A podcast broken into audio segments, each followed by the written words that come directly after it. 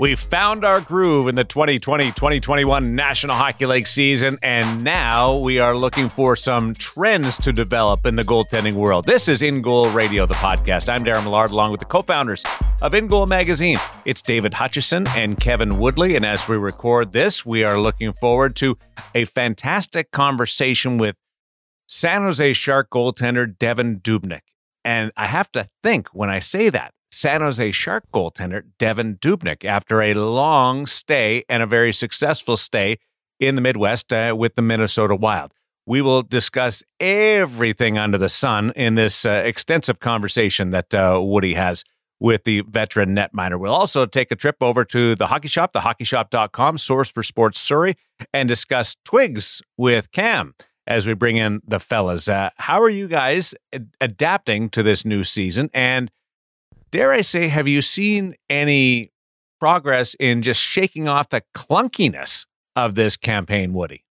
Well, personally, I'm still clunky as hell. Um, so, and, and, if we actually shared this video with everyone at 7 a.m. Yes. as we record a night after a game that I covered with the Canucks and uh, Senators, um, they would understand what I mean by that. It's, uh, I find it hard to keep up, frankly. Uh, and maybe it's just because I've got a homestand here, six and nine that I'm covering, but I just find it hard to keep. There's there's so many games some nights that it's hard to sort of monitor the trends. You almost have to, you know, every couple of days go through all the stats and sort of figure out like, okay, who's who's playing well. Let's look at the adjusted numbers because on a night to night basis to watch all the goals is next to impossible, especially when you're covering a team, as you know too, Darren. Like like when the Golden Knights are at home or even for you on the road, like that's what you're inundated with. So um, there's some weird numbers out there. There's some some really poor defensive play. I've seen a lot of it here that I think ties into a lot of those weird numbers, and I, I just wonder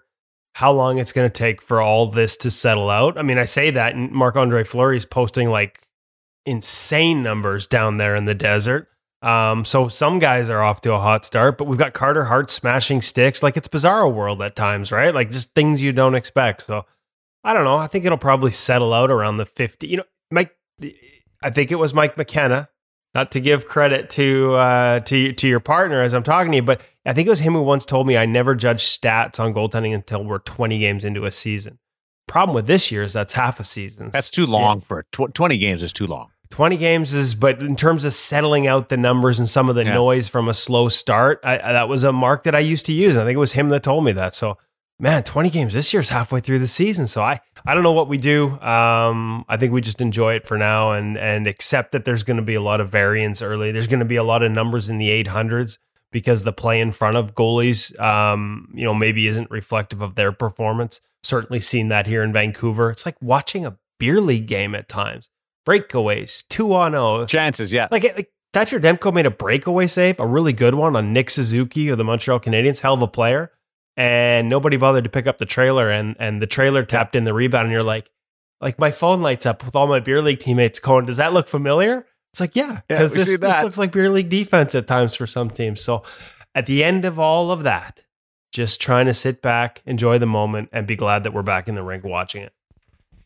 Hutch, uh, I'm curious about your uh, viewpoint because you take in these games uh, as both uh, co-founder of In Goal magazine, but you also have uh, the eye of, of, a father, and you watch with uh, with with Maddie, and so you watch as as fans as well, and and who you like, and and and, and a less technical viewpoint, but also with with a area of attention on that. So, what what have you seen so far? I think it's been a fascinating start to the year, guys. And and Woody, your point about 20 games is interesting. And Darren, that is a huge chunk of a, a short season.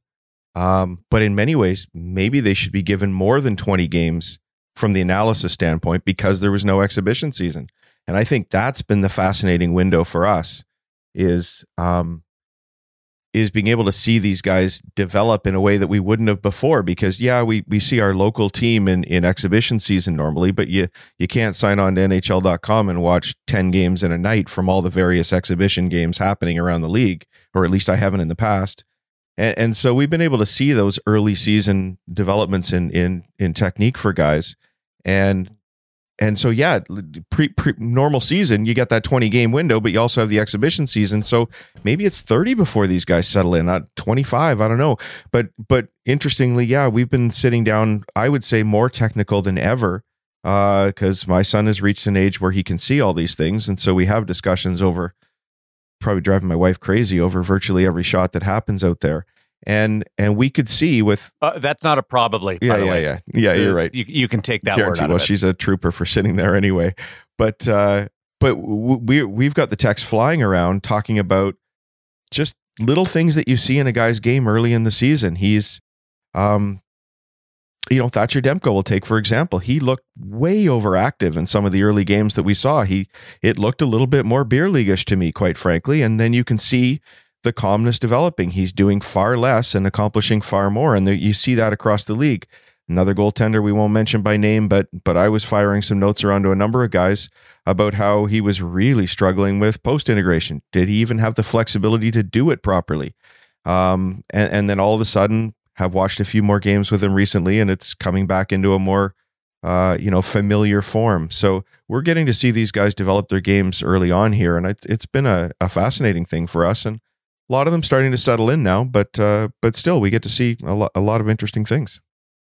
To me, it's going to be interesting to see if the noise statistically, like, can we consider this a normal year statistically? Even as you see some of those technical things start to get, you know, find their groove, Hutchie, which is a great point.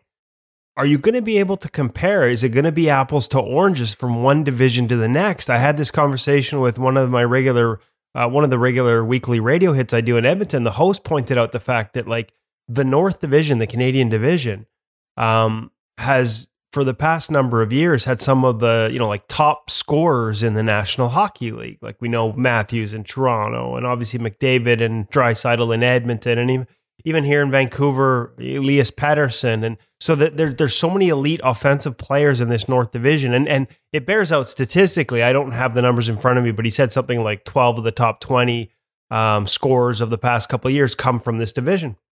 If you're facing that on a nightly basis, especially when you're shorthanded on the power play, where you can have where that talent can sort of you know not face a specific matchup, have the puck, have time, sort of do what they want, dictate the play are your numbers going to be decreased because you happen to be playing in a division that is loaded with that elite offensive talent, maybe say compared to another division and then the the the exclamation point on that is defensively the Canadian teams and we talked about this using the ClearSight analytics numbers, you know, high danger 5 on 5 save per, or ch- scoring chances is a real measure of playoff success. Like if you look at how a team does in that during the regular season, it almost translates direct does translate directly to the last two cup winners and almost by a series by series basis in the playoffs you put those two numbers head to head the one with the better numbers wins all but one series over the past 2 years it's a real sort of indicator canadian teams not only are they in the bottom half of the league like montreal was with the top team in that but as a whole like five of the seven Canadian teams were among the eight worst in the NHL over the last two seasons with that statistic. So you've got all this high end talent. You've got teams that tend to play it a little more open and are more defensively permissive.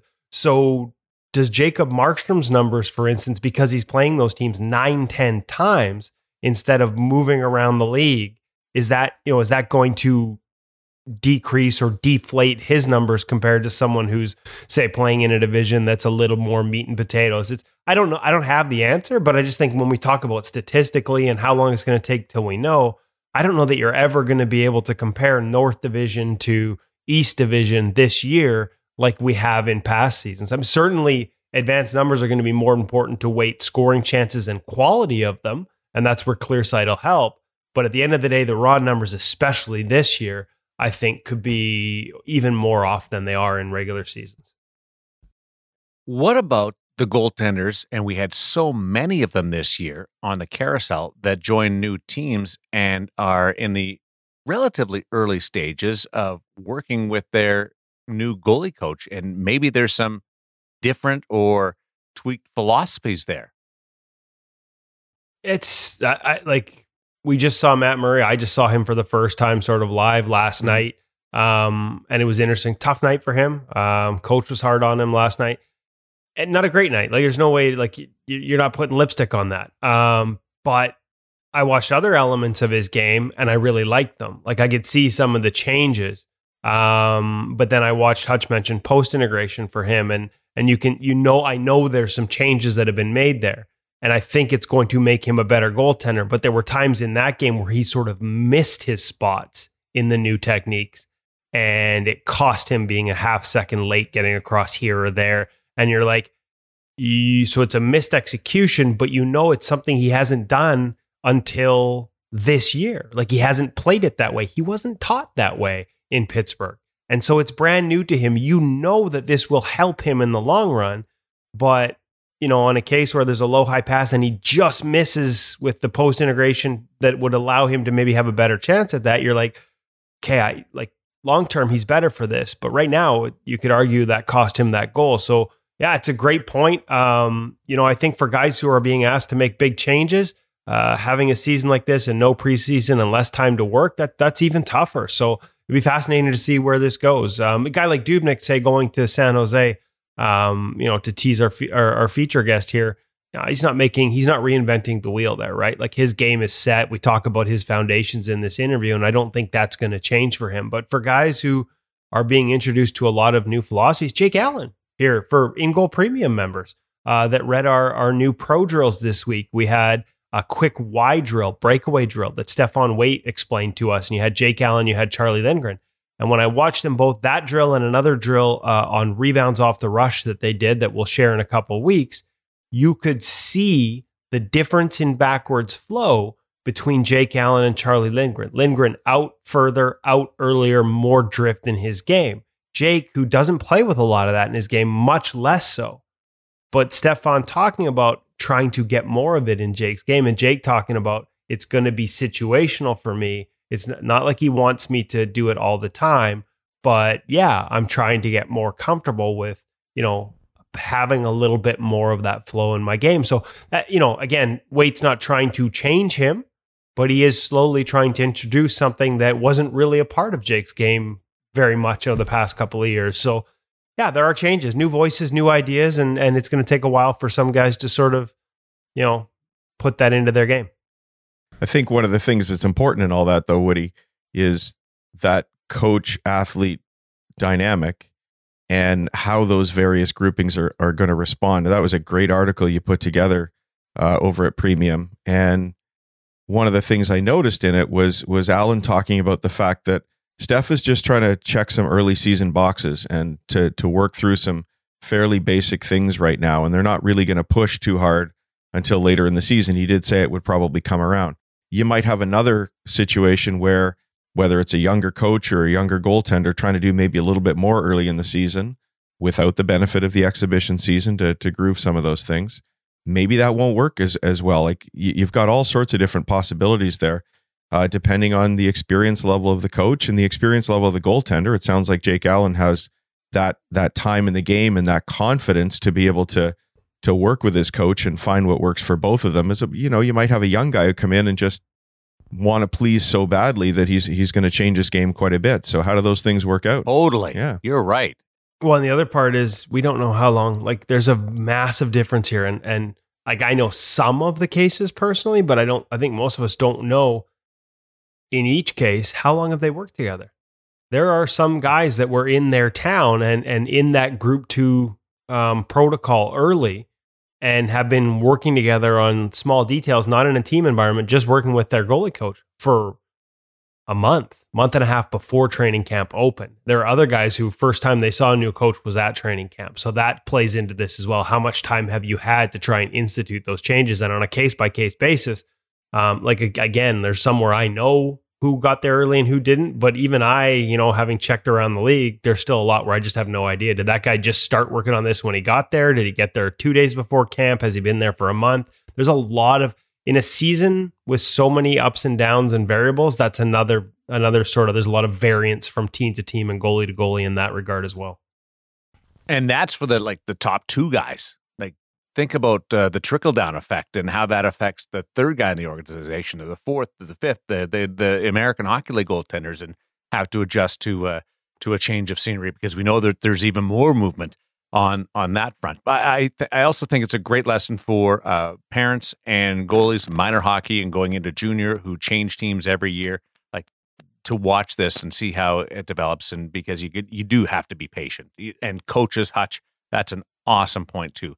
Coaches have to be uh, patient with this as well with their goaltenders because they're eager. There's anxiety about uh, wanting to prove your uh, skill level, but also uh, be in a position where they absorb and and use it, and there has to be a meeting in the middle almost uh, on that front. Uh, the Hockey Shop, the hockeyshop.com source for sports Surrey, it presents our gear segment. We have Devan Dubnyk coming up in our feature interview presented by Sense Arena. And I'm really curious about his relationship with uh, Evgeny Nabokov and uh, how that's going uh, with San Jose. So we'll uh, pick uh, Woody's brain on that. But uh, the gear segment this week over at the hockey shop dealing with some sticks. And what can you tell us about what's going on with Cam and the gang over at the hockey shop? Yeah, well, uh, as you're here, we're going to go through the Warrior V1 line, and that means like five different models that he's got there. He's got like half his stick rack right now is Warrior V1. So we figured it was time to help him clear way for the new inventory coming this spring, which I believe in Warrior's case will be V2. Uh, they've also got the uh, the M1 line this year as well. Um, and that means great savings. Now, there's been great savings at the hockey shop for a while. It's time to sort of clear off the shelves of last year's inventory, make way for the new stuff that is showing up soon. Yay, exciting times in the goalie world. And of course, we'll go through all those new lines with Cam at the hockey shop. But right now, it's time to save. And there have been specials, but we've got an even bigger special for you. These sticks, discounted deeply. Make sure you check it out at thehockeyshop.com. Search the Warrior stick line uh, find the one that's right for you. Call Cam, annoy him with all kinds of questions about exactly how many grams each one weighs. Punish him for not having that at the tip of his fingers as we did this segment. Um, send them emails, ask them questions, get online. And then at the end of it all, for anything that's not already on sale, make sure you use the InGoal20 discount code when you check out for additional savings. The beauty of this InGoal20 discount code, again, on anything not map protected or, or on sale already, is it applies on both sides of the border. So you'll save money as an American if you're ordering and having it shipped across the border. The other beauty, these Warrior sticks that are massively on sale, they're also not border protected. So you they can ship them across the border. Uh, so you can basically take off the exchange on that. So some great savings at the hockey shop, thehockeyshop.com. Whether you're here in the lower mainland, you can go and visit them in person um, and I Cam in person, or whether it's just over the phone and online definitely worth the trip to the hockey shop and thehockeyshop.com. Uh, you're going to save money and you can ask them all kinds of questions to make sure that when you do save money, you get the right gear for you and your game. Can we just phone up Cam and like talk about the weather? You should. Traffic? Like just just to annoy him? Anything? I think everybody should. Yeah. Yeah. yeah Highly okay. encouraged. Uh, let's let's do let's do that. And until he gets that one eight hundred number down pat, I'm gonna just phone him up and, and talk to him about ant hills. Start start it with what what he told me to call. that's a, that's a great point. Uh, you see them across the National Hockey League, the Warrior sticks. Uh, let's get into it with the V1 line.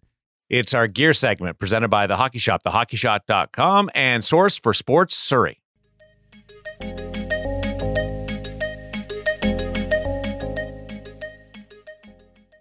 Welcome back to the Hockey Shop Source for Sports. We're here in the stick room, the shooting room, where of course you can come and test out your sticks. We do allow players down here, or Cam allows players down here. Um, although sometimes I have seen him go around chopping the players like they're coming into his crease, but no, I'm just kidding. Like, don't be scared. You get to come down here, test your sticks. Cam will tape one up if you want to test the flex and the shooting on a goalie stick as well. Uh, today, though, um, after laughing at Cam's muffin of a shot before we came in, um, we're going to talk about the Warrior V1 line. Now, I've got a special colorway here. We'll get to that in a minute. But first off, Cam, we wanted to talk about this one for a couple of reasons. One, this is a model we're seeing used a lot in the NHL. And two, maybe best of all, it's one you've got on sale through, there's multiple variations, different options within the V1 line, and you've got them all on sale right now.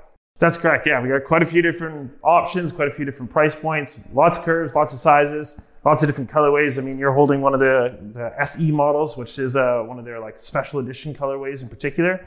Uh, nice look to it. I love the blacked out look. Um, but yeah, why don't we start at the, the base price point and kind of move our way up? All right, so the base price point is So we have Warrior V1 Senior stick in particular. So what kind of sets this aside and how they kind of tier up their lineups is the carbon count inside the stick. So this one features their minimum 600 carbon. So it will be, um, it'll feel the heaviest in your hand on this stick. So a little bit more solid. Kind of comes in, or it started coming in at about the 120 price point. We have it on sale for 95 bucks and 98 cents, and that's Canadian, folks. And if I'm not mistaken here, this is a product for you Americans whose dollar's worth a whole ton more. This will ship across the border. no problem to send this across the border. So uh, great price points and great deals to be had. Okay, so this is the base model. Correct. Let's move up to the next one. I'll hold that. I'm going to collect the sticks. All right. At this price, I'm probably just going to buy them all. So, stepping up to the uh, Warrior V1 Senior Plus, what changes? Carbon count goes up, so the stick gets a little bit lighter. They also include their slide grip on the shaft. Uh, I noticed, especially through myself, um, that it really helps in terms of for poke checking. Uh, it allows to slide up all the way up to wherever you have your grip or your knob. Um, nice feature. Other than that, uh, nothing too exciting. Again, your basic composite stick, originally coming in at around that uh, 190 price point. We have it on sale for 151.98. So wow, that's like uh, that's like almost a full 40 bucks off. And again, that's Canadian pricing, and you've got multiple curves and patterns available in this one. correct. Um, the difference between like when you start to change, we're talking weight changes in terms of when you get into the different carbon. Yes.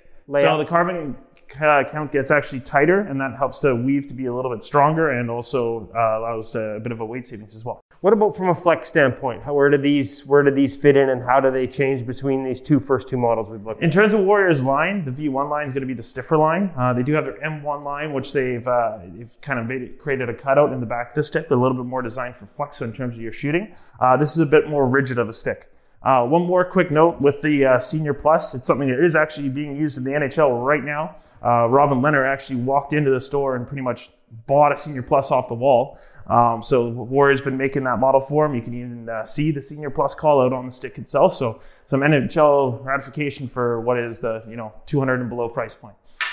Okay, let's move up to the next line or the next model up in the uh, V1 line. So those that are familiar with the Warrior sticks and remember the CR line, this is basically the CR1 of uh, yesteryear, the V1 Pro here. Um, similar makeup to that same stick. Uh, basically, not a whole lot's actually changed from it. Same carbon count, same general feel of the stick. So if you really like that CR1, you can find it in the V1 Pro. Uh, a couple different extra, you know, exclusive colorways with this one too. I'm holding the whiteout version as well. Uh, Kevin's just holding the uh, regular uh, black standard graphic version. Uh, what is a 250 stick on for 200? Great feel, very durable, good puck playing. Can't say enough good things about it. Okay, so this I've got in my hand the V1 Pro, and you've got the V1 Pro SE. Differences? Correct, just colorway. Okay, so strictly just a color difference. And then this dandy here is the Pro SE, so again, more color options. Correct. Okay.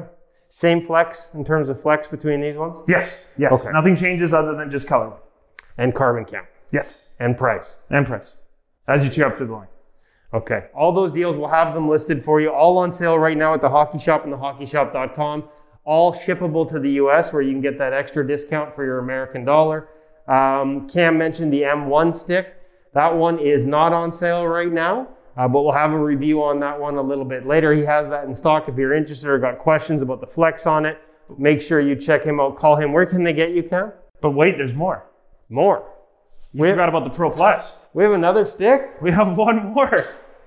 Too excited to get out of here. We almost forgot about the Pro Plus stick. I was actually just going to take all the sticks and go before he noticed, but I guess we're sticking around. So we got a whole. How many sticks they got in this line? Four lines or four uh, four different tiers in the lineup. Last but not least, the V1 Pro Plus. This will be their lightest offering that they carry in the V1 line in particular. Um, again, higher carbon count, great weight, great balance to the feel of the stick. This one features their 1200 millimeters carbon, so 200 more than the C or V1. Uh, nice tape job on there by me a little bit earlier. We'll talk about that later. But that said, what is a 350 price point is brought down to 280. Canadian. I, I got to keep saying that because for you know our American listeners and viewers, like that's like what are we at about a 70 cent dollar right now? It's like Something like that. a couple cups of coffee for this twig. That's a hell of a deal, Cam. And again, we said it before, but same in terms, just gets a little lighter, carbon changes, but in terms of flex and feel, largely the same. Correct. Nice. Okay. Well, I already mentioned the M1. Uh, that's the that's this year's the newer model. A little more flex through the paddle in terms of a little easier shooting. They've got it in stock here. If you got any questions about that model, you can hit them up. Get your answers at thehockeyshop.com, or you can ask Cam in person by calling him at. 604 589 8299. And for our American customers who want to call the international line to save even more money with their exchange, 1 800. 1 800 567 7790. Cam, how do you not know this yet? Get it together. Hutch is getting tired of saving you. Folks, uh, thanks, Cam, for walking us through this, letting us laugh at your muffin of a shot. Uh, we'll be back next week with more from the Hockey Shop and thehockeyshop.com. Thanks, Kevin.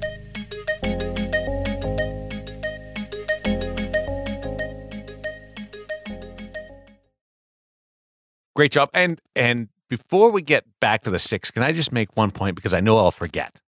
Is the video segment that Woody you and Cam did on the integration between the upper body and the pants on the Bauer line was some of the funniest stuff I've seen uh, on Instagram. Well done, and it was hilarious, and it kind of got the point across. But but really, really well done, and and a sense of humor, a dad, little dad humor, but uh, but a sense of humor. Yeah, it was a little dad humor. My daughter basically just told me, "Oh my god, you're so like you're so old. Like you're such a dad." But it was Like, good. she's laughing at me, not with me on that one. Yeah. But hey, we got to they're have some fun and. Yeah, Yeah. is exactly. And um, I, I got to point out because we did have some people pointed out, including my wife, because that just we just shared that this week. A lot of people have said, "Wear the masks, boys." Um, we filmed that. If you remember when we did the the the Bauer chest and arm, um, Yeah. we originally filmed this segment like it's it's got to be almost three months ago now, maybe a little more. Um, and there were the indoor mask rules. First of all, we're in the store before anyone else, as you can see in the video. We maintain six feet apart. Um, there's nobody else in there with us, but there were no mask rules in BC at the time in terms of indoors. Um, and actually, before the mask rules became mandatory, we started wearing the mask. So, for anybody who's offended by it, absolutely right. We should have been wearing masks, but just so you know, it was three months ago before those rules sort of came into effect. So, um, we aren't in there right now. Every time you hear us this week, every time you hear us now, including this segment with the Warrior Sticks, it's a little bit muffled um, because we've had to put the microphone outside of our mask and we're taking all those precautions. And they're taking all those precautions at the hockey shop uh, in person when you go to visit them in Surrey. We have to get Hutch to put a little font up that says originally recorded on such Crossed and my mind because there's a comment on everything from somebody. Well, I just think it's Woody. Woody had suggestions for you to to do something earlier, so I just want to lump into the into the putting more work on your Oh, plate. no problem at all. And then, of course, Cam every episode has me throw something in too. So at least I get to be creative every day. Uh, by the way, the the Warrior sticks, uh, we do see a lot of them in the National Hockey League. Yeah, that's the model. That's so so save some money on the model you see. Save a lot of money on the model you see by checking them out at thehockeyshop.com. Uh, that V1 is the most popular line. Now, and speaking of money in the Warrior V1, like the one thing that I, you know, it's nothing against the stick because guys aren't gonna guys aren't gonna use the stick if it doesn't work and if it doesn't perform.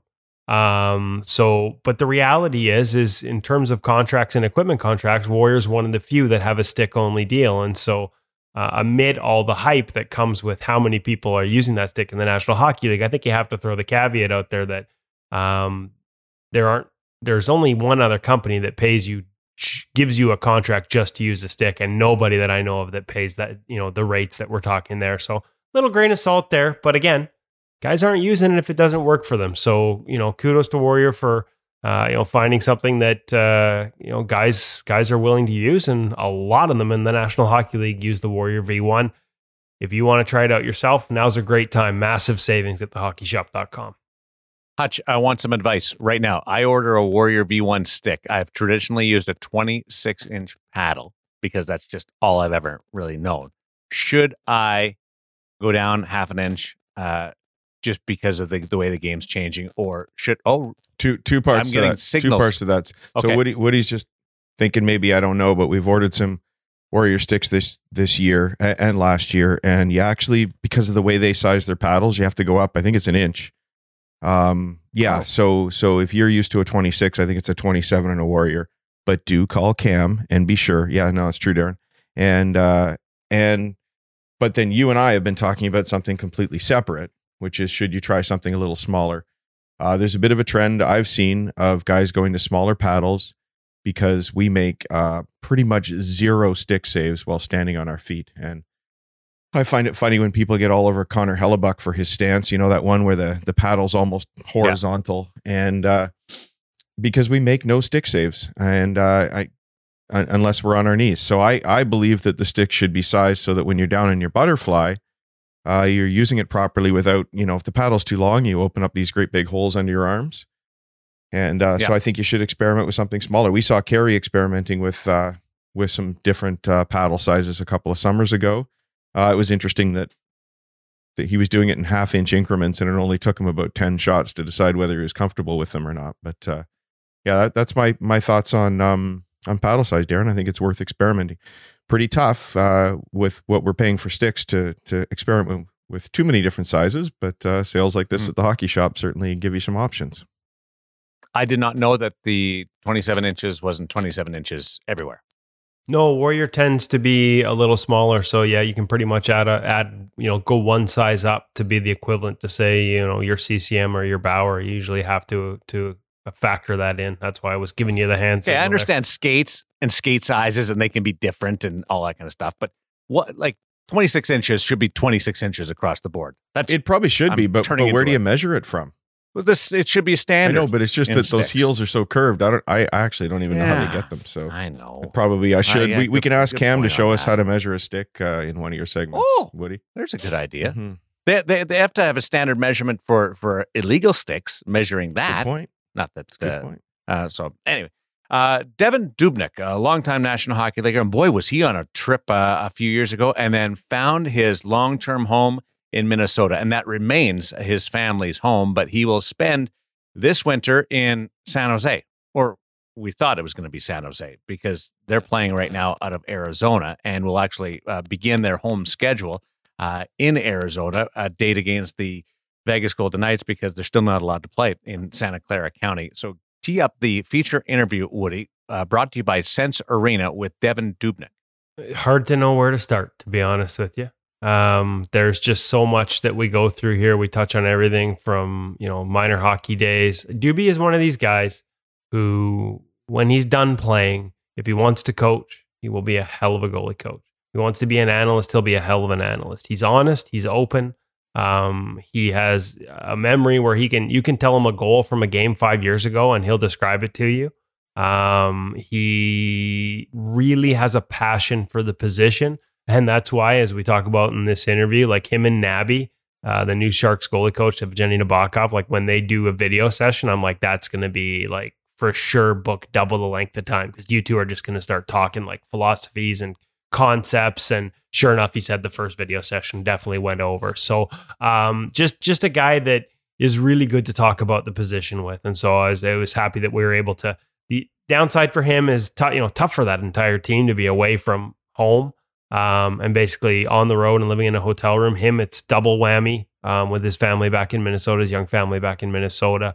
Uh, amid all the uncertainty, why make them go to a new city that he's actually, as as we've seen, not going to end up in? But the upside for us, selfishly, is that he's stuck in a hotel. He's not allowed to do much, and that means he's got time for us. So we spent a good hour here with Doobie going over everything um, career arc, uh, how things changed in Arizona, and then the trade to Minnesota, um, technical philosophies, tips, keys, you name it. We touched on it. It's a good long hour interview, and uh, I, I believe it's worth investing the entire hour to listen to everything because he's always got some great advice. Settle in and enjoy Devan Dubnyk, the feature interview on InGoal Radio, the podcast presented by Sense Arena. Speaking of Sense Arena, guys, um, we're really thankful that they're sponsoring the feature interview every week, and we're fortunate that we've been working with Sense Arena for uh, quite some time now. One of the things I wanted to point out this week, guys, is uh, the feedback that you get after every drill you do with Sense Arena. You get this full profile that wouldn't it be amazing if we could get this kind of feedback when we're on the ice? So, for example, you finish a drill, you get a report that will give you how well were you tracking the puck, a percentage 80%, 90%. Uh, what was your reaction time like, right down to the millisecond, the time it takes from the moment that puck moves until you make your first mo- motion? Uh, what are your angles like? And even though you don't necessarily know how to improve those things, I mean, it doesn't say this is the moment that your puck tracking was on or off. I think they're working on that for us because we suggested it. Uh, it really drills you in or dials you in for that next session, uh, those next shots you're taking. And you can actually see the tracking improve. You can actually see your reaction time improve. And then if you really want to review a drill you've done, again, I'd love to do this on the ice. You can um, review the drill that you've just done, either from your own perspective or from the shooter's perspective. And, and when it's the goaltender's perspective, you can actually sort of move around a little bit and get a feel for how that glove was positioned, how the blocker was positioned. The feedback is is absolutely tremendous and uh, something I'd love to see us be able to get a little bit more of on the ice. And, and that's just another reason that Sense Arena has been a fantastic tool to work with. And whether it's amateur goaltenders or professional goaltenders we're talking to, uh, the feeling is you work with Sense Arena in the morning or before you hit the ice, you can see the results immediately uh, as you get to the ice that day. Really gives you something to target and uh, achieve, uh, strive for a goal, and uh, and to increase your your performance. Uh, that's Sense Arena VR presenting our feature interview with Devan Dubnyk.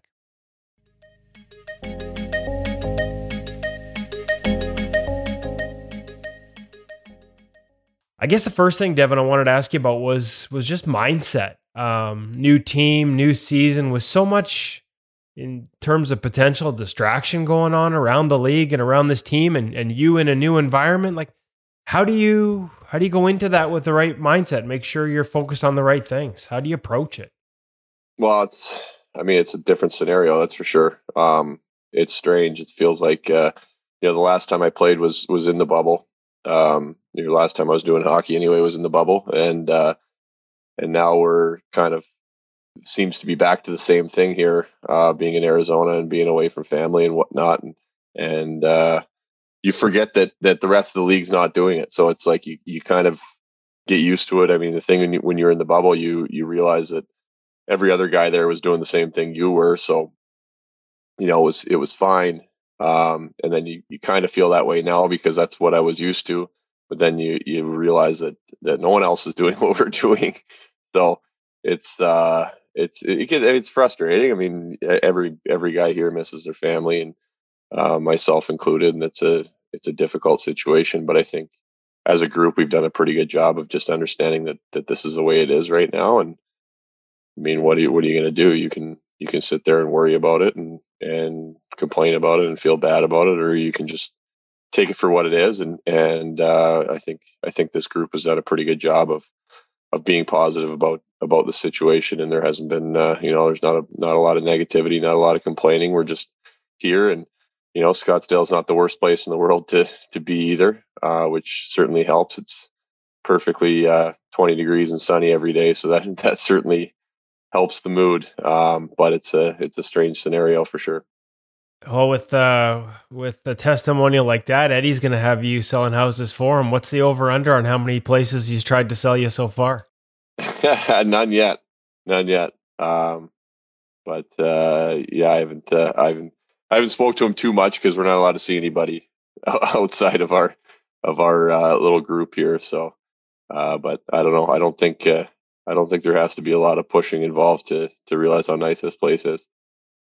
What about mindset with a new team? What goes into what's the toughest part coming into a new environment as a goaltender at that level, Devan? Um, you obviously have a relationship with Nabokov. I've, I've seen you guys on the ice up in Kelowna at least that one summer. You know Adam Francilia. What what's the toughest part of fitting in with a new team? Systems? Is it X's and O's and where guys play, or is it personal tendencies of defensemen? There's a lot that goes into it. Yeah, I think. Well, I mean, I don't know. I think that'll that'll all come about when we start playing games. Um, it's certainly easier to uh, get adjusted and get acquainted with the group when, oh, you know, in a scenario like this where you you're with the team to start the season. Uh, you know, come here for training camp.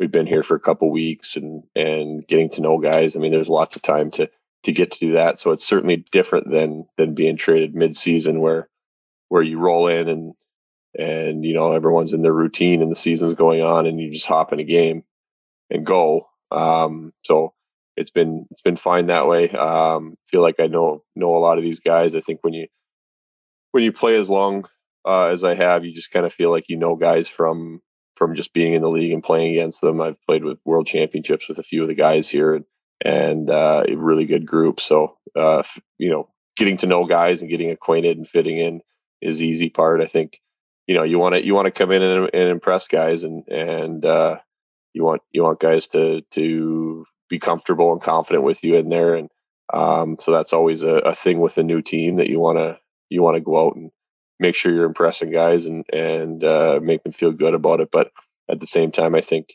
I've played enough games against against the Sharks and against most of these guys on this team that they know what I'm about and they know uh, you know they know what I'll bring to to the game when when it's my turn to play and and uh, you just got to be comfortable and, and, confident in that. Do you have any uh, past experiences with Martin Jones? He's obviously a guy we know a little bit here and I've gotten to know a little bit here in Vancouver as, as sort of being his home base. Um, you know, from the in goal standpoint. Do you have any history with him at all, or did you have any relationship? I met him uh, at the All Star game in LA. was was the only time I've really uh, had a chance to interact with them. So I mean, you get to you get to know somebody a little bit. You share a dressing room with them. No, obviously, nothing nothing deeper or personal that you get into, but it's always nice to have uh, familiarity with the guy. And then obviously, you know, I've seen him him play a ton of games and, and vice versa. So um, you know, I'm always big on on having a good relationship with uh, with your goalie partner. I think it's extremely important, and I think that'll be a a big thing here as well. Obviously, he's done some work this summer. I guess for for a lot of the your new teammates, it's been a long summer, right? Since March. Um, I know he spent some time with Adam Francilia, who, of course, you've worked with for years, and there are some new concepts there for him in terms of movement and mechanics and stuff. These are concepts that you're familiar with that you, that you, I think, would probably cite as a foundation of your game. Is there like is there are there conversations with the three of you? I'm trying to figure out whether you can actually feed off a guy. Can he learn from you? Does he ask you questions? Are you guys bouncing stuff off each other? I know it's early in that relationship, but do you think do you get to that point or do you get to that point early? Uh, you know, not not too much right now. I think uh, he's he's not a you know he's he's not a young guy uh, by any means. He's played right played a lot of games. Uh, you know, I consider him a veteran guy, and so you know, I'm not gonna I'm not gonna sit there and watch him do drills and and tell him what I see. Uh, you know, I'm not his goalie coach. I'm his I'm his partner, and uh, you know, from what I've seen, he looks great, and and um, you know, I know he put in put in a lot of work and a lot of time with with Adam, so I'm sure he he understands a lot of the stuff anyway. So I think uh, you know, being being with a veteran guy like he is, uh, those those conversations that happen a little more organically. Um, and you know, I'm always one that that likes to talk about scenarios and games and, and what happens. And uh, but everybody's different, so uh, you know, we haven't we haven't had a chance. With the season hasn't started yet, so we'll we'll kind of see how it goes. But we'll certainly, uh, you know, that's that's up to to him and how he he wants to do it as well. Um, you know, not every guy's the same, and if he wants to if he wants to have a conversation about every play that crosses the blue line, I'm I'm happy to do it. And if he doesn't want to talk anything about hockey, I'm happy to do that too and talk about other things. So um, he seems like a super nice guy and looks like he's moving well in there um, thus far. So I think it'll be uh, it'll be a good relationship. Well, I've seen you and Nabby have conversations around drills up in Kelowna. I can imagine there's going to be no shortage there in terms of when you two are in a video room. Like, I know how much you like to watch the game and break down the game. Like, I'm guessing that's going to be a fun partnership. Yeah, it's been it's been great so far, um, and he knows uh, he knows I'm good with with talking during practice and and just pointing out little things in practice, uh, whatever he's seeing.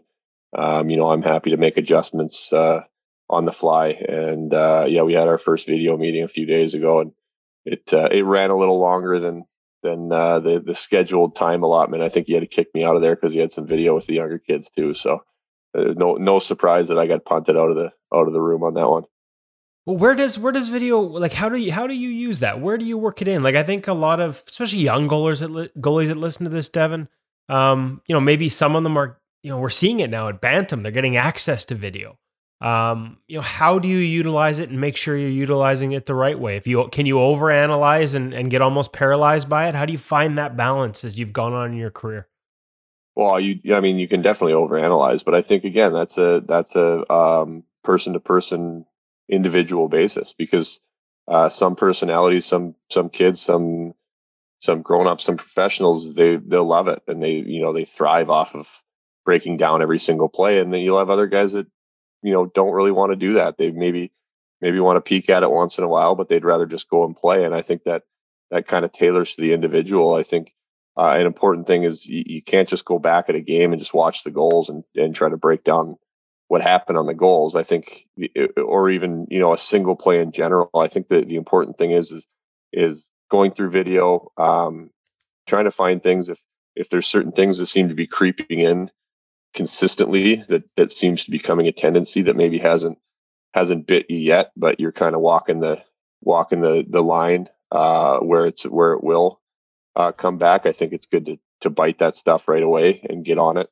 Uh, and it's important to to look at things that are working well. You know what uh, what are you doing in games that that is uh, allowing you to play well and, and be comfortable and and uh, not just not just look at the goals and the breakdowns of what happened on the goals, um, but also also look at some good things and and look at some of those tendencies. But like I said, I think uh, that that goes uh, individual to individual on how how much guys enjoy watching video, want to watch video. And uh, that doesn't mean just because someone's 15, 16 years old that they should be watching a ton of video if that doesn't work for them. Um, you know, you gotta you gotta find a way, and that's what that's what good coaches do. That's what a what a coach's job is. I was gonna say it's a coach that can lead that conversation a lot of the times too. But when you're looking at your own video, are there certain things like I guess the the other side of this question, the certain the things that you see as a foundation that you're looking for in terms of when you're when I'm playing well, it looks like this? For me, you know, I have my things that I talk about for just being my foundation, and that's you know a, you know a big part, if not the biggest part, is just having my feet set. And uh, you know, I don't play super far out. I don't play super deep either. It's kind of a, an in between. And when I'm in that area, uh, you know, my feet are set. I'm too far out. I usually will will start to drift as the play comes towards me because I think instinctually you're always going to find your way back to where you're comfortable being. So if you try to force yourself playing out further than you're comfortable as the play gets to you, you're going to naturally uh, retreat to where you want to play, and then that's where you get the movement and the drift. And uh, for me, watching video is just watching that exact thing. Am I in the right spot? Am I are my feet set? You know, when the shot's coming when the play is coming? Are my feet set and then I'm moving, or am I drifting and and kind of over anticipating, and that that leaves you vulnerable, uh, you know, on direct shots or or rebounds. You know, when you end up if you're drifting a little bit, you know, even if you make that save, if something's in front, you end up sliding backwards, and then you know maybe you're deeper than you need to be. So just things like that.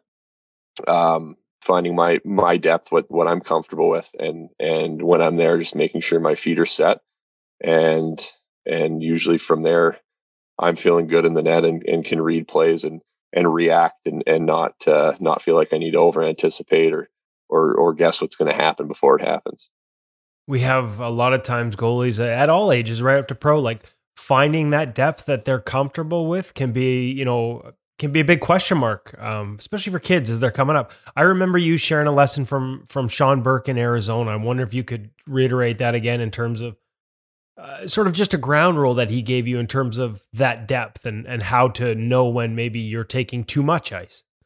Yeah, so he said, you know, I didn't know what to expect going in there. I know obviously Smitty plays super deep, Mike Smith. So um, going in, uh, I didn't know, and, and Burkie played pretty deep uh, as well.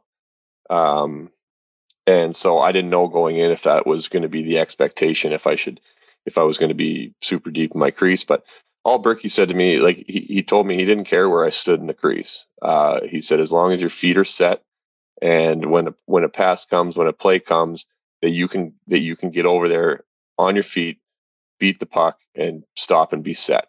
So whatever the scenario, he didn't care where I was in the crease as long as I was capable of doing that. So obviously, if it was a uh, play was a little more in tight, might need to be a little bit deeper to get to get over a little bit quicker.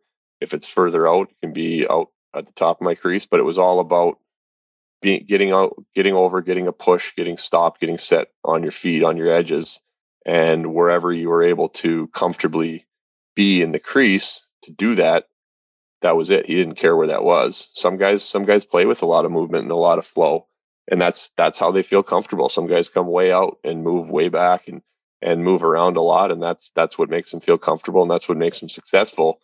Other guys are are deep and they're they're stationary. They're more set, push, stop. You know, not not as much uh, forward and back motion, and it's important to find uh, kind of find that that in between for every guy, whether whether it's that that motion or or a little bit deeper and, and pushing and stopping. And for me, it's it's those set feet. It's funny because the game has changed at the NHL level in terms of the types of attacks you guys are seeing. I mean, East West plays are up. The skill is obviously through the roof in terms of players.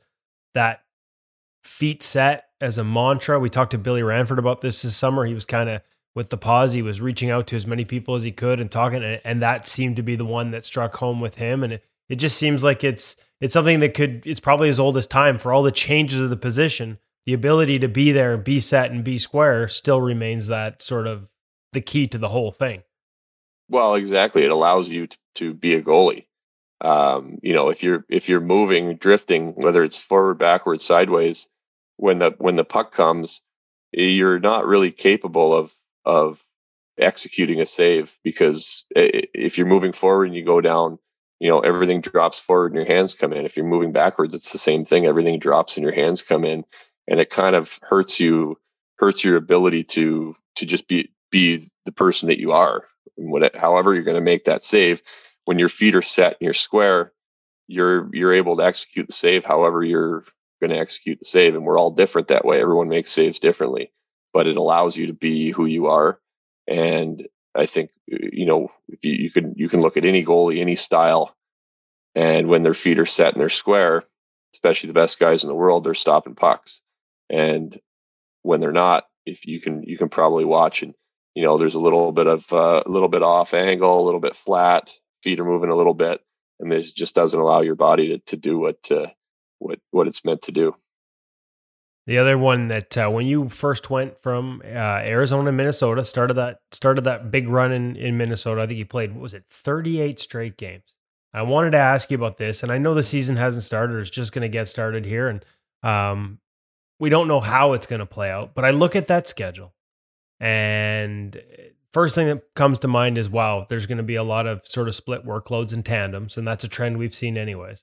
But the second thing I'm reminded of is your start in Minnesota and playing 38 straight games and being able to do it because you had three goalies there. And every team's going to have three goalies now. Do you think this is the year?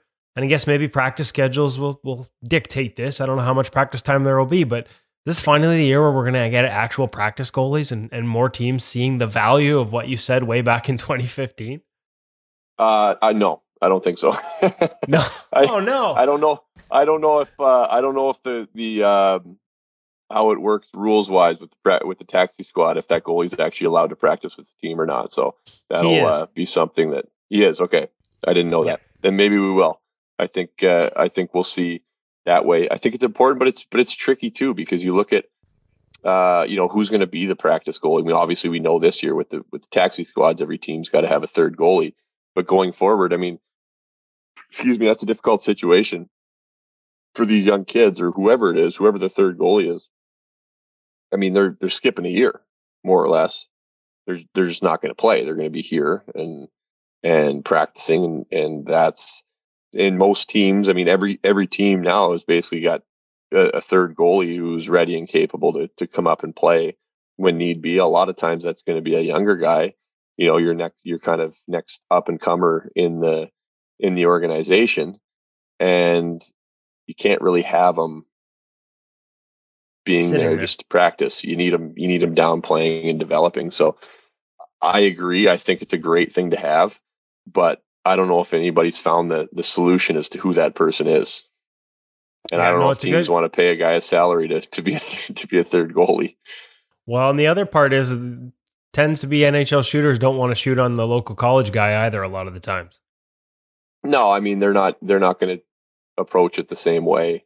Uh, you know, they want to see their their their things played out against somebody who they're gonna they're gonna shoot against. So you know, it's fine for a fill in here and there, but I don't think practice every day.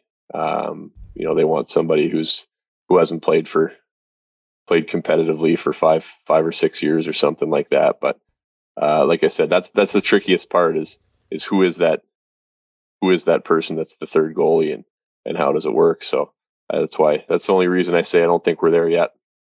Okay, but it, in theory, though, having been through that that year, was that like was that what allowed you to do that? The fact that you could pick your spots with Yeah. managing your time.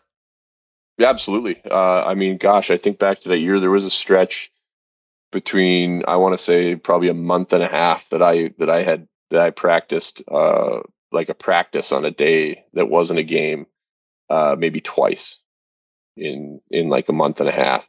And again, I was fortunate that we we had three goalies on the roster, so uh, you know those days you come in and we were playing every other day plus back to backs. So you'd come in and a lot of guys, you know, guys would take the option. But if 75, you know, if you're two goalies on the roster and 75% of the guys are going out for an optional skate, you're going to go on the ice. It's just the way it is because you're not going to leave, you know, 75% of your team out there to have a one goalie practice because you, or you're not going to be able to sleep at night or I don't know, maybe you can and that's good for you, but I wouldn't be able to. Um, and so, but I never had to worry about that because we had two goalies. So every time, you know, I was told not to go on the ice. There wasn't, uh, it wasn't never, it was never a, hey, do you want to go out? It was just, I wasn't going out. That was just the way it was. And and I guess the other part too is you could still, even on a daily practice, you get the work you want or you feel you need with your goalie coach in, but maybe not have to stay. Because let, let's be honest, like the reality of a lot of team practices, there are elements of that where all you're doing is going up and down and working, but not necessarily working on your game or your things. They're they're not always goalie focused. Is that fair? Not, yeah, not, you mean not ever goalie focused? Okay, yeah, there we go. ever. So no, and it was nice because then because what I would do is so I'd I'd pregame skate, play the game, and then the next day go into the rink, you know, do whatever meetings, do your maintenance, do your off ice stuff, go home next day, pregame skate, play the game. And the nice thing with pregame skate is the guys actually, for the most part, will will shoot from the angles and and from a little further out. So you can really, you know, all those things I was talking about being set and square and and and watching pucks like pregame skate gives you a pretty good opportunity to do that so you can all i could almost work on uh, not even work on just just make sure i was sharp in those simple areas in pregame skate. And that was like my practice time. And pregame skate was you know it's 15 minutes every morning and you go and and make sure you're sharp on what you need to be sharp on then get off the ice. And then mentally as well you know you're you're sharp on the things you need to be sharp on then you go play games and then you just get into kind of a, a flow and a, a routine of that. Uh, so you don't get the like you said, you know, sometimes there's practices where where guys need to work on on skills and and high percentage plays that that it's fine, but um, you know when they're when they're undefended and, and not really giving you a chance to actually read off of off of a play that would happen in front of you, sometimes you can build bad habits, especially when you're when you're just kind of hammering reps out over and over and over again. So um, I was able to use that time in pregame skate to kind of sharpen up, make sure I stayed on top of what I needed to do. And I think those are the instances where, you know, I, I know I'm the guy that hammers the practice goalie thing a lot. It's become my thing. But I think those are the instances where you can probably save guys a lot of, you know, unnecessary wear and tear by by keeping by having an option for those types of reps and drills for the skaters so that the goalie isn't, you know, doing 150 up and downs while it's happening. Yeah, exactly. I mean, it's hard on the body. Let's let's be honest. Yeah. And and also, guys shoot the puck pretty hard now, so you can you can avoid some uh, some sore uh, bumps and bruises as well from from practice shots that that aren't really necessary if you're uh, if you're playing every other day on a on a stretch run with 20 games to go. You practice glove guy? Uh yes and no. So I'm kind of in between because I find like I've had I've had some issues with my with my hand just with with getting beat down uh, with pucks. I broke my thumb last year uh, right before we went to the bubble. Actually, um, the issue I find with the practice glove is that you can't close it for the most part. So uh, you know, not all of us are are Curtis Joseph or Henrik Lundqvist who can go out there and snag pucks somehow without without ever closing your hand. It's an impressive skill um, but not all of us can do that. And so I found the longer I would wear the practice glove, all of a sudden I get into like warm ups in a game with my game glove and I wasn't closing my hand because you get so used to like you can't close the glove because it's so stiff and built up. And then, you know, then I'd be like, okay, I can't wear this practice glove anymore because this is becoming a bad habit of me not closing my hand. You're just slapping pucks away like it's a frying pan. Or like I play goal. Yeah. me sometimes too. It's all right. um, well, that's it. That's interesting. I mean, that kind of goes back to the whole practice thing. If you do something enough, even though you're not thinking of, you do do it enough, it can become a bad habit. Yeah, and and yeah, you get into practice and you get enough reps of you know if guys are cutting to the cutting to the slot and shooting from six eight feet away, well probably further than six feet away, but if they're you know they're ripping it from close, you're not really being patient. You know that's a that's a grade A plus plus. You're you don't have time to react, so you're you're just you're making saves, which is great, and you're stopping. You know you're trying to get a piece of equipment on it, but you're not really executing what you want to be doing that's going to help you play a game, which is all the things we just talked about, because you're just basically playing these A plus chances over and over and over again, which can develop you into bad habits and opening up, sometimes pulling away. You know, especially if you're if you're getting hit with a few up high in the arms or whatever, you start to you start to pull away a little bit, and then that becomes a habit that you certainly don't want to be taken into a game. We talked about practice gloves. I got to ask you about gear. I was going to ask you about the evolution of the game, the evolution of your game. What about the evolution of gear? Like if I had handed 15 year old Devan Dubnyk a set of these new Bauer pads and you'd put them on and watched rebounds come off them, what would have been the reaction? Or even just well, holding I mean, them in the weight? Yeah, it's insane. Well, I remember the first time I, uh, when I first put them on and you start even just the way they slide around. Like I remember when I first started using them in Minnesota for, uh, for the first bit, I was like, you almost felt like you're out of control um, just because the they, they slid so well on the ice. And then yeah, the rebounds and the the lightweight is is it's just crazy. And I mean, you get used to it. But I mean, if I took a uh, my my two pads probably weigh as much as one that I wore my last year at junior. I wore the old uh, RBK ones. They were 12 inches wide and 39 inches tall, and had 800 leather buckles on the back. And those things, one of those probably weighed as much as both of my pads do now um, that that evolution, the other part of it, and we we were waiting on on Instagram on uh, like we got to get Sharks photographers to start snapping the goalies below the mask because we're getting all these great shots of the mask and all the all the all the gear, well, goalie gear nerd and all the all our fellow gear geeks on on Twitter and Instagram. We're just waiting, waiting. Style matters, man. We've seen the we've seen the new. What's that process like? You know, you got a new design, you got a new graphic I know it's not the end all be all at this stage of your career, but you still get kind of jazzed to see that for the first time after you go through a design process. Yeah, it's it's, it's a lot of fun and it's a lot more uh, uh, creative now with the way Bauer's able to to uh, you know print the the skins on their pads. So um, I've the last how I don't know three four years I've worked with a graphic designer that that works with Bauer, and it's fun and he's great. He knows he kind of knows what I like to see now, but I mean, even this year we were working on stuff in playoffs. So actually, we were doing the Minnesota colors. Um, everybody asked me it, with the new stuff if I was trying to make it look like shark fins because it kind of does, which is funny because that's that's not what I was trying to do because I actually had that set made up in Minnesota colors originally just because I like the design.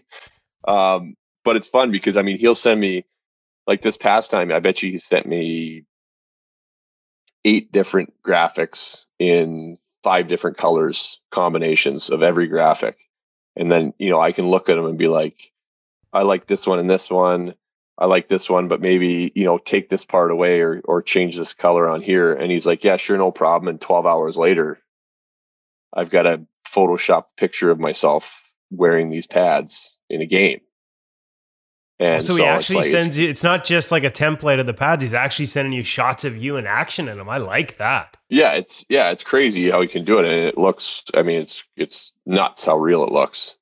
Um, and I mean, he sent me one of the San Jose ones like before I'd ever played a game in San Jose. Like he photoshopped the jersey on there and literally everything. So the uh, the process has definitely changed a lot over the years. So it's uh, but it's still a lot of fun to to come up with with those graphics and with something new too. I just like you know, the, it's cool. They do a good job with graphics and stuff, but it's fun to kind of have your own thing and not just have a variation of what every other goalie that that wears the stuff is wearing. And you know, some guys don't really care for it and don't want to do it. Um, but I like to, you know, I think it's fun to kind of have my own set that no one else is wearing what I'm wearing because we came up with the design ourselves. Well, um, I shouldn't say that. I didn't come up with any design, but I I, I green lighted the design by a creative artist. There's no graphic design in Devan Dubnyk's future. no, no, no, definitely not. No, it's funny. Were you a gear guy growing up? Like who? And and and two parter. Who was your guy? Like growing up in Regina, who was the goalie that you were like? You watched, you emulated at the end of the driveway if you were playing street hockey or when you got onto the ice. Like, was there a guy that like this was him? This was posters on the bedroom wall. And was gear ever associated with it, or was just about the goalie?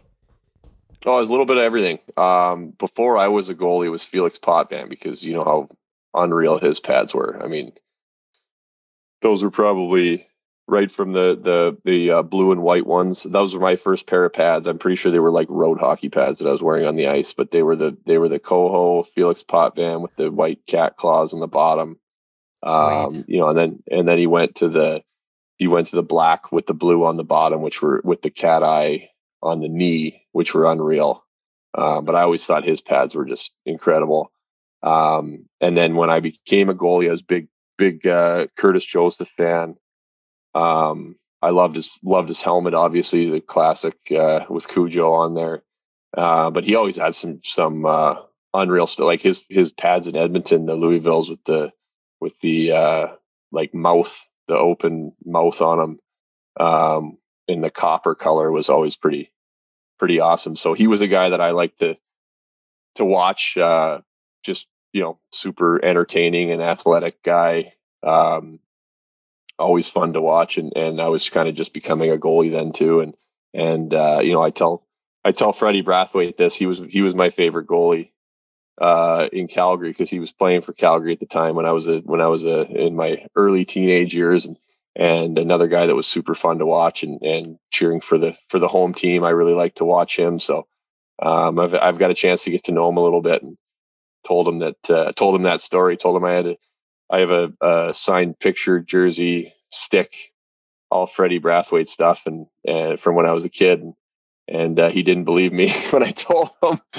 but uh, yeah, I had it all. He was, uh, I had the, the full setup of Freddie Brathwaite on my wall, and it was fun because at our Net 360 camp there a couple years back when Freddie was there, I uh, I got my parents to bring the uh, Freddie stick that I had um, that I'd gotten from Rich Preston was a coach, and I pl- was an assistant coach in Calgary, and I played with his son, um, played Pee Wee with his son, and so he, that's how I got the Freddie stick sign in the first place. My parents brought it down and I brought it to the rink and got him to personalize it for me.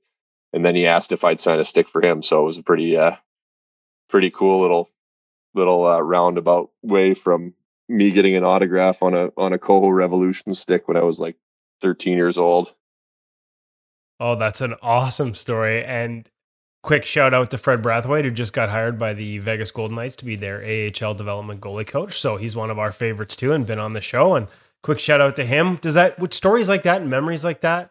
I've seen you around kids at that Net 360 camp when uh, you know you've you've had an absolute bagger. You've been through like you know an hour with A Fran, an hour and a half on the ice, but you always stop for the kids to sign stuff. Like, does having those memories make you that much more you know sort of aware of the type of impact you can have as a professional athlete on these kids?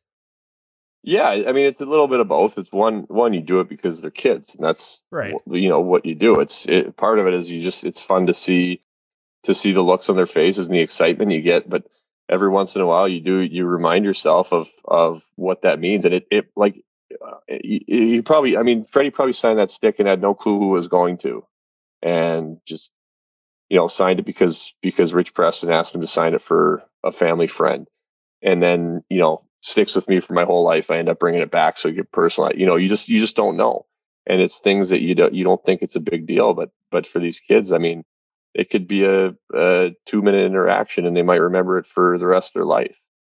And those are those are extremely important things. And but like I said, along with that, I mean, just kids. That's what that's that's what it's about. You see the look on their faces and the and how they feel and and the way they look up to you and this is a you know a, a enjoyable a positive part of the game that that you just you got to take those moments and enjoy because you don't realize uh, the effect it has until you look back and, and remember when you were a kid.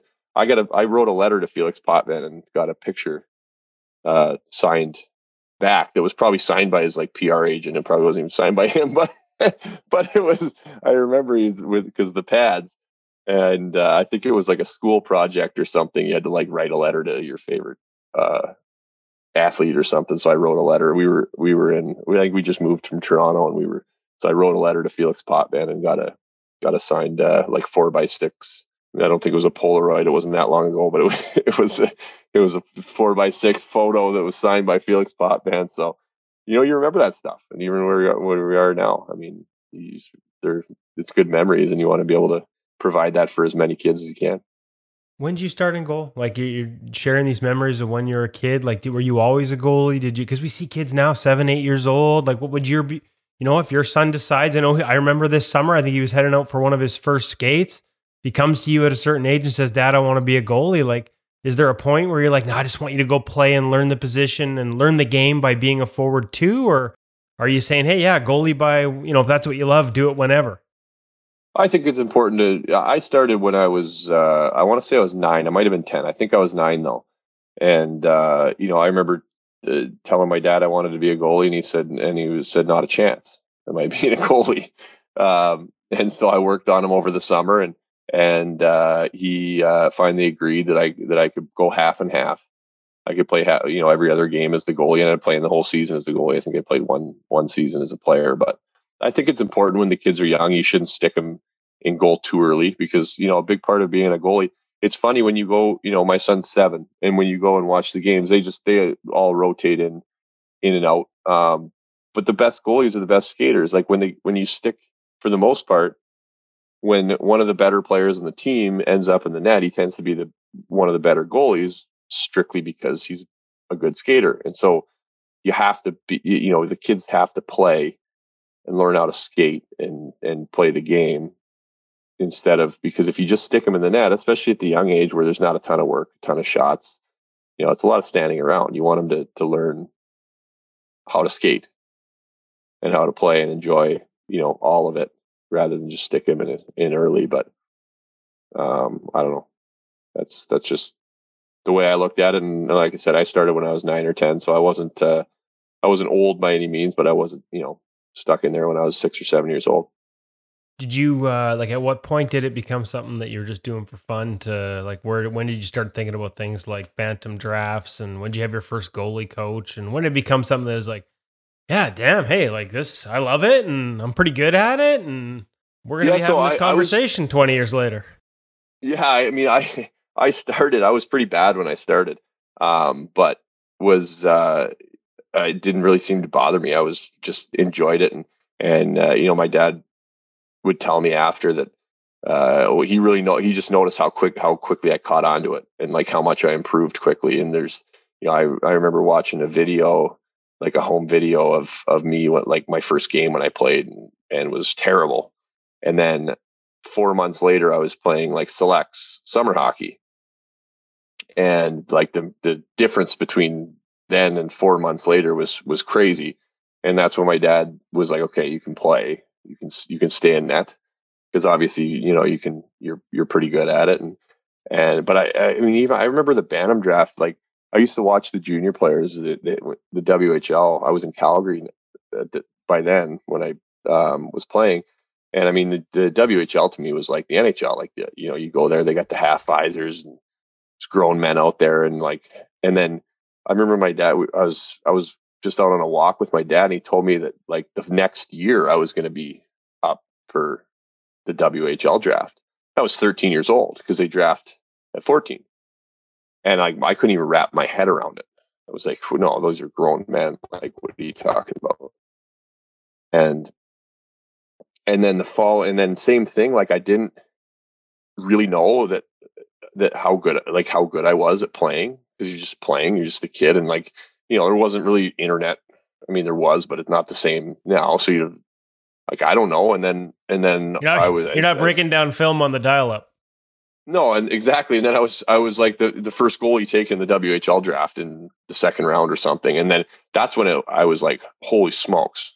Like it, I it blew my mind. Like I could not believe I was the first goalie taken in this draft. And then I was like, whoa, okay, maybe I'm doing something right here. and so so I went from there. But I mean, even when I was a kid, it was funny. I I I just always I would you know every kid says they're going to play in the NHL and they they probably believe it. But I was always like, I I remember one day my brother, uh, I was probably twelve or thirteen, and I asked my brother what team he was going to play on when he played in the NHL, and and like he laughed in my face. He's like, I'm not playing in the NHL. He's like, I'm not even. It's like I'm not even remotely good enough to play in the NHL. He's like, you know, artists play in the NHL. He's like, no one plays in the NHL.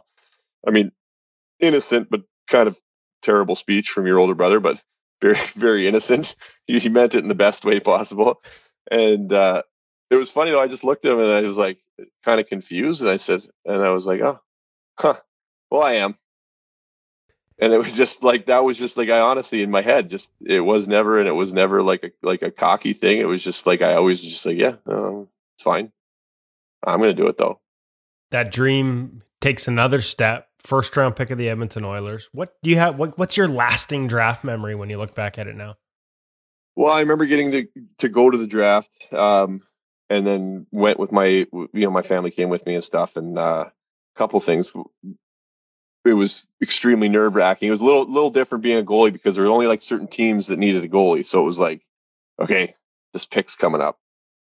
This team might take you. Like I think LA was the first team that was they were I think they were picking 11th, and uh, that was like the first team that needed. And then they didn't they, they didn't take me. And then there was there was I think 12 and 13 were like you weren't going to get taken.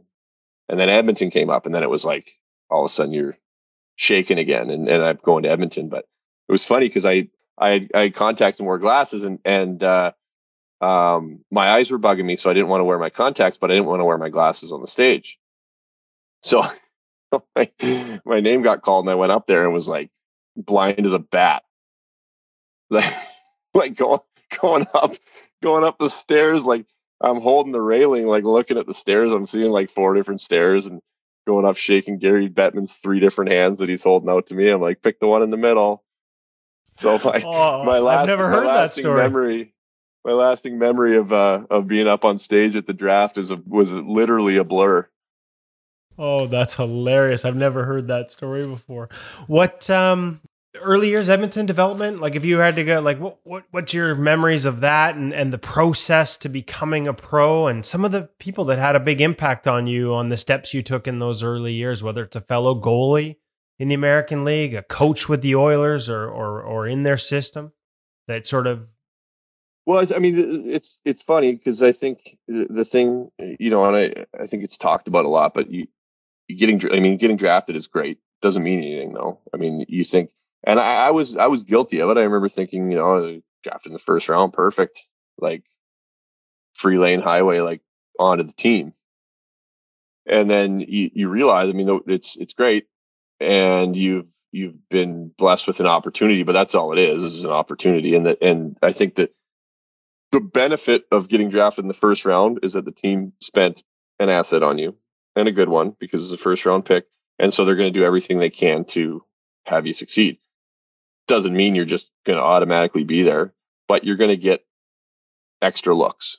You're going to get extra opportunities. So you earned, you earned the draft pick. You earned the right to, to have an opportunity, but you still got to take it. And you don't know when it's going to be there or when, when that time's going to come. There's no way of knowing. You usually don't even know that that opportunity came until you look back on it.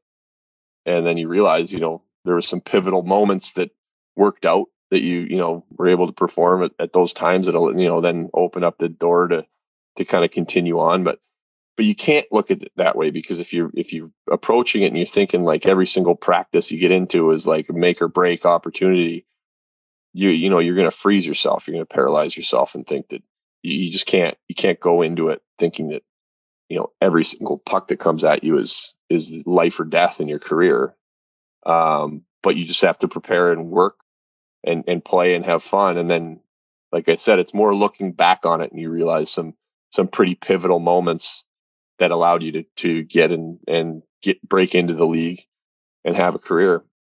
As far as guys, I think Pete Peters was the goalie coach in Edmonton when I was there, and and he was a he was just incredible for me. Um, couple reasons. One, he was like a dad.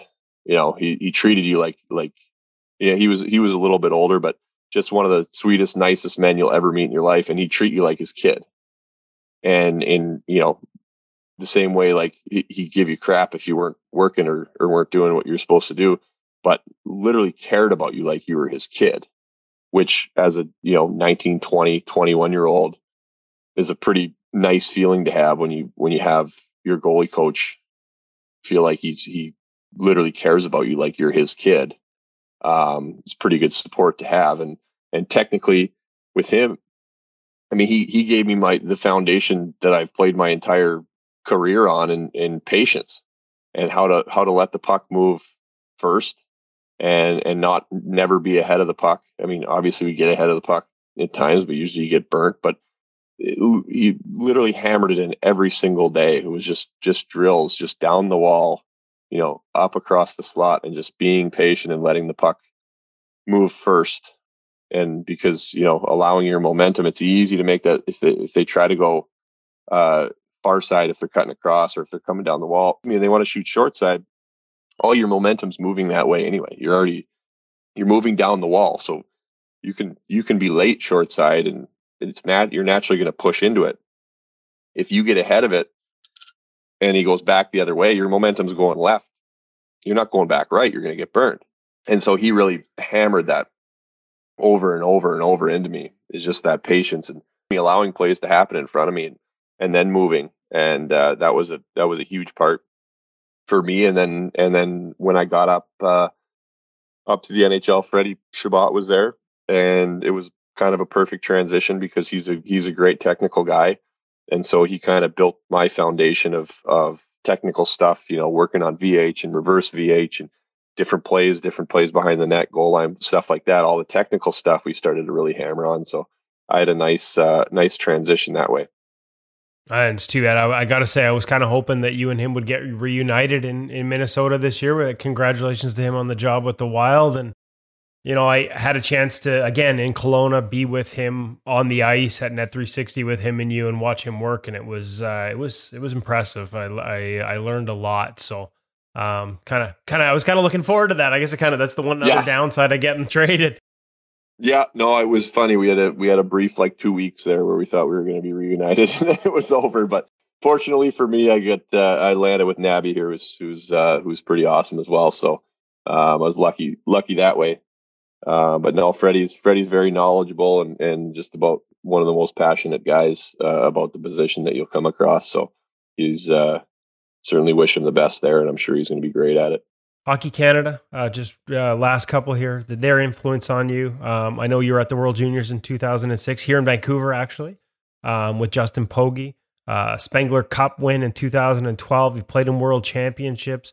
What have those opportunities meant? I know you know you you were very uh, keen to give back this summer. Uh, did a you know happened to be on that call when you did the presentation to the kids, and I know that meant a lot to, including kids that were at the World Juniors this year in terms of the experiences and sharing much like this. Um, you know some lessons that you'd learned over the years. What uh, what does Hockey Canada mean to you?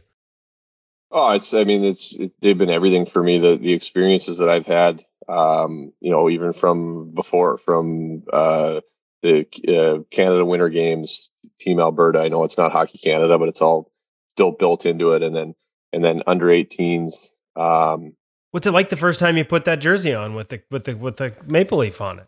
You remember? Oh, it's just yeah. It was it was at under 18s actually, um, and we were over in in Czech Republic, and um, just a, an incredible experience. And um, you know, it was a good, it was a good, that was a kind of another learning thing for me where, where I thought, you know, I thought I was just going to be handed the reins to, to play and, and, uh, you know, I wasn't and, and didn't deserve to, uh, didn't, didn't play well enough to be handed the reins, but just kind of went in a little bit, made the team and went in a little bit, just thinking that, you know, I'd had a great Canada Winter Games and going into it and thinking, you know, I was going to be the guy just because because I was the naive and and the little puke teenager. But um, you know, I, that was a good lesson for me in that first one where where I didn't play, and then when I did play, I was not good at all.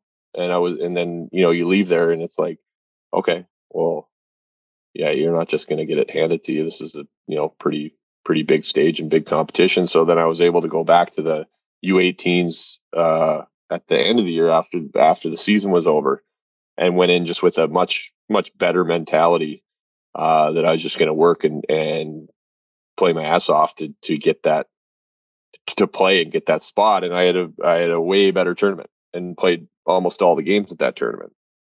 So that was that was my first experience, and then the World Juniors in Vancouver was incredible. I didn't didn't play any games, but just you know being a part of it and being a part of that group. Obviously, being in Vancouver was just insane. Um, and then you know going over to World Championships, that's a pretty awesome tournament. Um, you know, just the way Hockey Canada treats everybody too is is pretty pretty incredible, and and I've had some some of the best experiences, things that that looking back on, uh, just just going places and seeing things around the world and and getting to play in these places and uh, you know just things that I never would have dreamed of getting the chance to do and and to be able to do that four times at the World Championships is just something looking back on that that you know never would have had the opportunity to ever ever do those kinds of things without that and they're things that i'll uh, certainly never ever forget. Last one. Um, we talked about the evolution from being a young kid some of the different voices over the years. I'd be remiss if i didn't ask you about the past few years. Um, obviously biased because i've had a chance to be there and film some of it but just what's changed um, working with Lyle in the summers in terms of where that's fit into your game? I know it's something I've written about in the past, perhaps a little prematurely once. Um, made some made some headlines there and you, uh, you created some stories for you. Um, so what like where, if you know if because people ask probably ask you about it still what like where how do you view that tor- like the tracking and the trajectory and that type of stuff where does it fit into your game and how would you best describe your understanding of it to say a young goalie who was trying to wrap his head around the concepts? Yeah so i mean it's a big foundation. It's funny you you mentioned that. Uh, i remember waking up a morning in in the middle of that run in minnesota and i had all these interview requests about this head tracking and i didn't even like understand it at this time. I got like the most brief description of it and was like trying to incorporate it into my game like in my own mind what i thought it meant. And then all of a sudden i had like four interviews in a day that I was supposed to talk about this head tracking that I knew nothing about. And was like, and I was like, it was it was pretty overwhelming. Of like, I don't know what to say. Um, but I think it's like it's like anything. I think it's it's like a foundation of your game. And I think if you watch, you know, I've kind of always said, I think all all goalies, especially at the top level, track well for when they're playing well and when they're moving well. And it's about understanding what it is when you're when you are on it, when you're and when you're tracking, and when you're not. And I think that's the biggest thing with with Lyle is is is understanding what it was, looking at at what it looks like when when I'm doing it properly, looking at what it looks like when I'm not, kind of how everything unravels if if you're not tracking properly compared to when you are.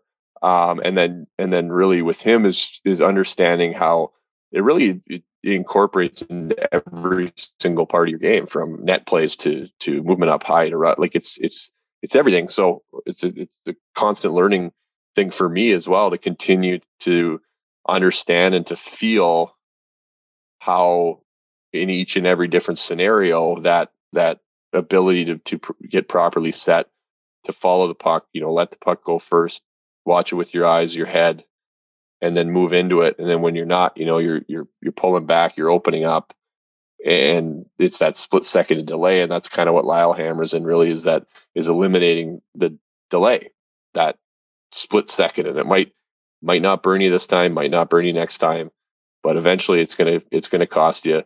And you might not even know it cost you, but you can run the tape back, you know, five, six, seven seconds before the goal went in and see where it all started and so it's fun because it's a never ending process to to try to figure out to try to perfect it. And i know for a fact i won't perfect it at any point before i'm done playing but you got to keep trying.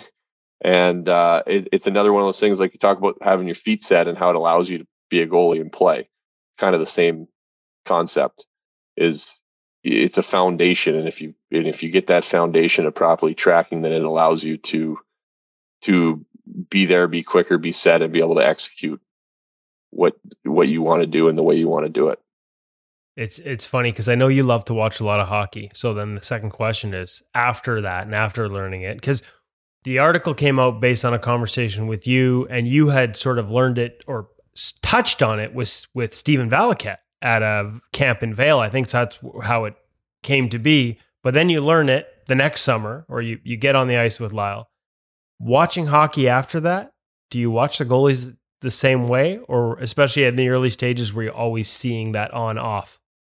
Because Yeah, I know I'll other guys, watch, I couldn't stop. Like you, once you see it, it's hard not to see it everywhere. Yeah, and it's interesting because you know if you if you see where a guy is you know right on it and then he gets turned off, you can you can see it right away, and it and then like you said, it's like something once you you can't unsee it, so then it's like then you definitely you continue to watch for it, and but you can see. I mean, when guys are moving, when guys are moving quick and clean and crisp, and and their save executions are crisp, it's like you watch and they're on it, and then you know you you see, and if a guy's seems to be scrambling. Maybe he's not getting scored on, but just little out of sorts and scrambling and and you know maybe pucks are just missing and then you can watch and you're you can see you can see the difference in the same guy. And so it's again it's it's a fun thing to watch and and interesting. Like I said, maybe these these kids nowadays are pretty talented. So when I'm when I'm all old and wrinkly and my back doesn't work anymore and I'm done playing, I'll take one take one of these talented kids and tell them what I know. Sounds like a future. Sounds like a future that uh, you could. I, I like. I know how passionate you are about the position, whether it's broadcast, whether it's coaching, whatever you want to do. I know that opportunity will be there for you. Most of all, though, I want to thank you for spending almost an entire hour with me. Not just on behalf of our audience, because I really enjoyed this to the point where I lost track of time, and I know they will too. But after that whole first article, the fact you still have my number and or or accept calls from me is sincerely appreciated because I do know you got inundated after that. So thanks, Doobie. Hey, anytime. You know, it's my pleasure.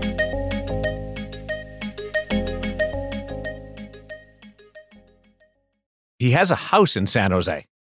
He just hasn't been to it yet. And there's no guarantee that he's going to see it for a while. And his family may not move. The plan was for the family to move to San Jose, but because they're in the holding pattern, and when do you make that choice because of school and all that kind of stuff? So it's a it's a really it was already a really strange year, and then you add in something like this uh, for for for players and goaltenders and uh, guys in the American Hockey League, ECHL have dealt with it forever. So they'll be rolling their eyes, going, "Hey, "Just part of the gig." But uh, yeah, it's uh, it's uh, another one of those challenges for a, a veteran guy uh, trying to adapt to this COVID year. Yeah, and it's you know it's funny because I've had this conversation with a few guys, and they're not they get it. Like they're not looking. Nobody's looking for sympathy. Not no, not at all.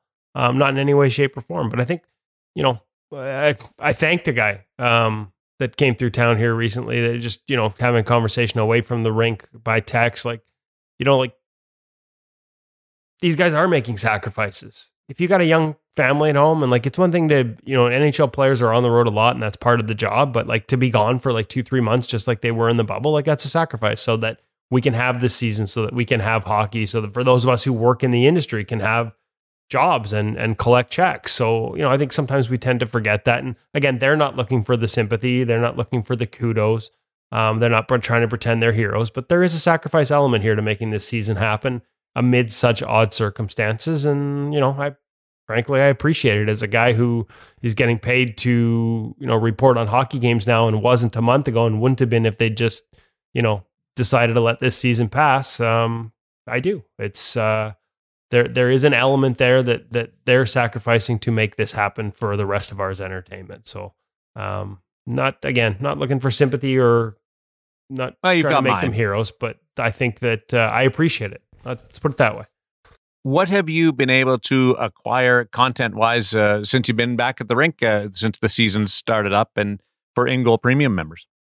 Drills. We're back into drills. Yeah, you um, which is nice, and it's not quite the same. I'll, I'll admit, it's not quite the same as when we were at the rink last, where I could be down against the glass, maybe even shooting from behind the glass, different angles. You know, twenty feet away from the goalies. Everything is bird's eye view. Um, as you know, Darren, they've kept a lot of separation between us and the media and the players. I'm just grateful to be in the rink again. uh, and fully understand that they want to maintain that degree of separation. Here in Vancouver, we've got separate entrances. We never cross paths with them. Everything is on Zoom. Um, so the ability to go into a room, talk gear, the ability to go into a room and discuss a particular save, just sort of you know saddle up to a guy and have a conversation with him, that's gone. You can't ask those questions in the middle of a Zoom with 20 other media on them. But the drills we're able to film from bird's eye view.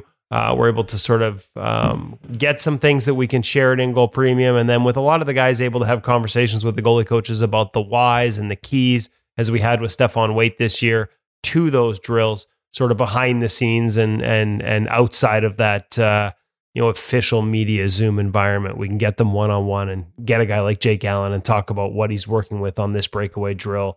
Uh, a couple other drills that we'll have here that we'll share uh, with everyone. We'll have some more. The Senators are in town right now. Filmed some drill work with them the other day. I'll be able to talk to Pierre Groulx, who's been very good for, for us over the years, and and share those drills with everyone else. So it's nice to sort of be back to pro drills with NHL goalies and have some fresh content. Uh, look for at least one of those uh, pretty much on a weekly basis moving forward here. Um, you know, going to feature a lot of Canadian teams. Uh, but the good news is that's a lot of good goaltenders and uh, good goaltending coaches that have uh, we've built relationships with that have been happy to help us out with the what's and the whys and and how to do it. One final question for Hutch: uh, If I call Cam and uh, inquire about what he has available for stock, do they sell shovels? Because I need today, I need a shovel. It snowed in Las Vegas overnight. We are so jealous. and we have legitimate we have legitimate accumulation today and it's it's it's piled up around the pool and i have i need a shovel to to to plow a path so i can get into the pool you Here guys we are, Vegas, talking to two guys up in Canada, and you've got snow and we don't. that is not i know fair. it's weird doesn't it it's it's not it's not right And the pool's probably still like 85 degrees, so we can just hop right in with all this snow around them. All right, tough life down there in Vegas. do you know how much i'm losing to evaporation and steam right now like it's it's it's just not It's right that knock snow is not going to make Yeah. up for it Thanks to Sense Arena VR and the Hockey Shop, thehockeyshop.com source for sports Surrey, and as well to Hutch and Woody for shepherding us along on this great goalie journey. Devan Dubnyk, an hour with a National Hockey League goaltender in the middle of a pandemic and the start of a regular season. You get that access in one place, and it is right here on InGoal Radio, the podcast.